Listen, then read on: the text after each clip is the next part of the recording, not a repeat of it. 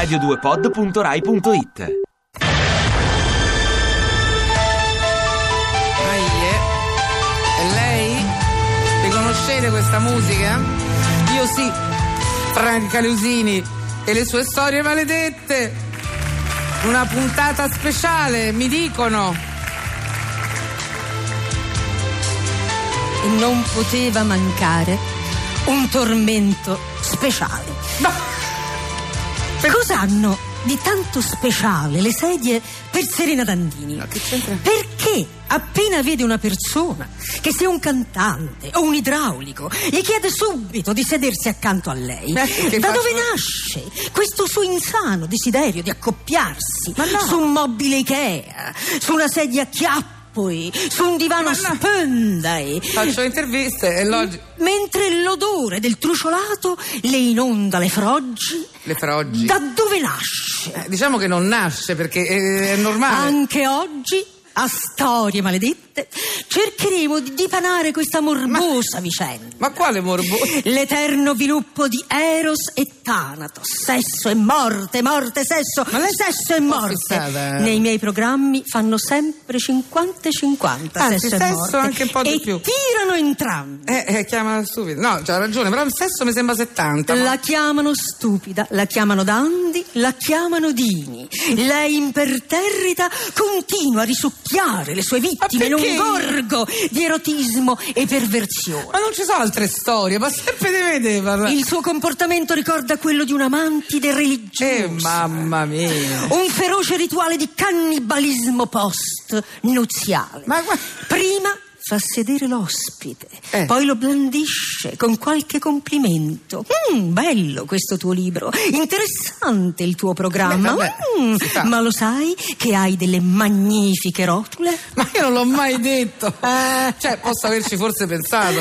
Fa tutto Per Santa parte- Maria ci ho pensato, per esempio, ma insomma, però non l'ho mai detto. E infatti fa tutto parte della sua scellerata strategia. Scellerata le piace tanto. Mette una mano sul ginocchio del malcapitato in un gesto che sembra solo affettuoso. In realtà sta vagliando le sue capacità copulative. Da un ginocchio. Ma scusi, adesso capisco. Chiede a Claudio Santamaria se è favorevole al montaggio analogico. Gliel'ho chiesto.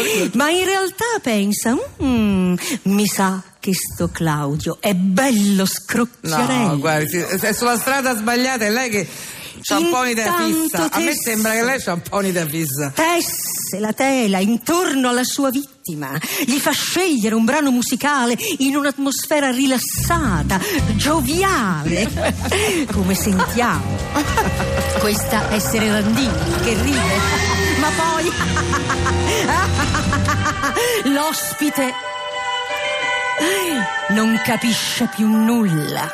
Ma che E lo così- ma che sta dicendo? quando l'intervista volge al termine, distrattamente Serena Dandini gli fa notare: "Ah, guarda lì, Claudio, un geco. No, Claudio, non voltarti, ti prego, non voltarti. Troppo tardi, come in un ralenti gravido di orrendi presagi. Vediamo Claudio Santamaria che si volta sorridente e. e- Ma che cosa? Ma cosa? Buono sto Claudio! Ma che fa, Rosicchia? Un altro ospite è stato fagocitato per soddisfare il bisogno di proteine di Serena Dandini. Ma chi ce Quando- la manda da me? Io guardi, lo, lo stimo tanto, però non ho capito perché ce l'ha con me. Quando questa donna diabolica Eh. rialza la bocca dal fiero pasto del povero Claudio Santamaria, non restano che pochi riccioli. Ma non è vero, è andato al teatro adesso a fare le prove, stava Serena bene. Dandini è già pronta per sedurre e sbranare un nuovo ospite. The Jackal, Barack Obama, Gigi Erboiaccaro. E come no, arriva adesso. A chi toccherà adesso? Scusi, ma lei non sta proprio bene bene. No, ma questa è un'altra storia maledetta.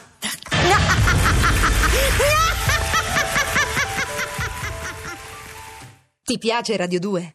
Seguici su Twitter e Facebook.